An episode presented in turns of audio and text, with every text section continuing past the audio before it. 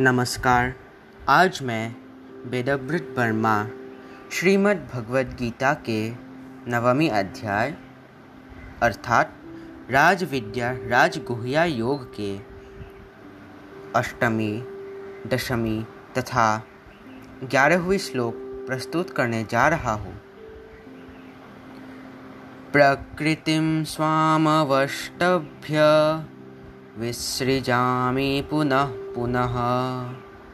भूतग्राममिमं कृत्स्नम् अवशं प्रकृतिर्वशात्।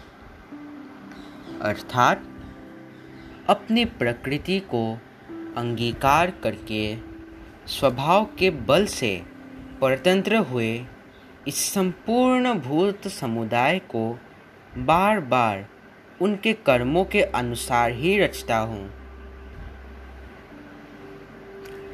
मयाध्यक्षेण प्रकृतिः सूयते सचराचरं हेतुनानेन कौन्तेय जगद्विपरिवर्तते।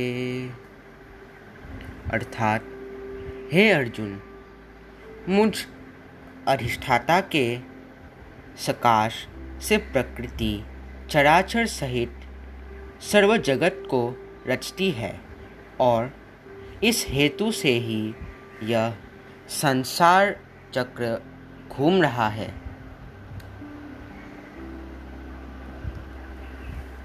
अवजानन्ति मामूढ़ा मानुषिं तनुमाश्रितं परं भावमजानन्तो मम भूतमहेश्वरम्।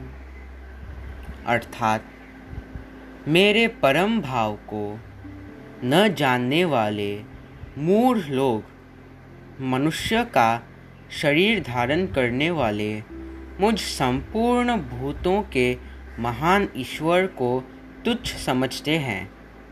अर्थात, अपनी योग माया से संसार के उद्धार के लिए मनुष्य रूप में विचरते हुए मुझ परमेश्वर को साधारण मनुष्य मानते हैं। धन्यवाद।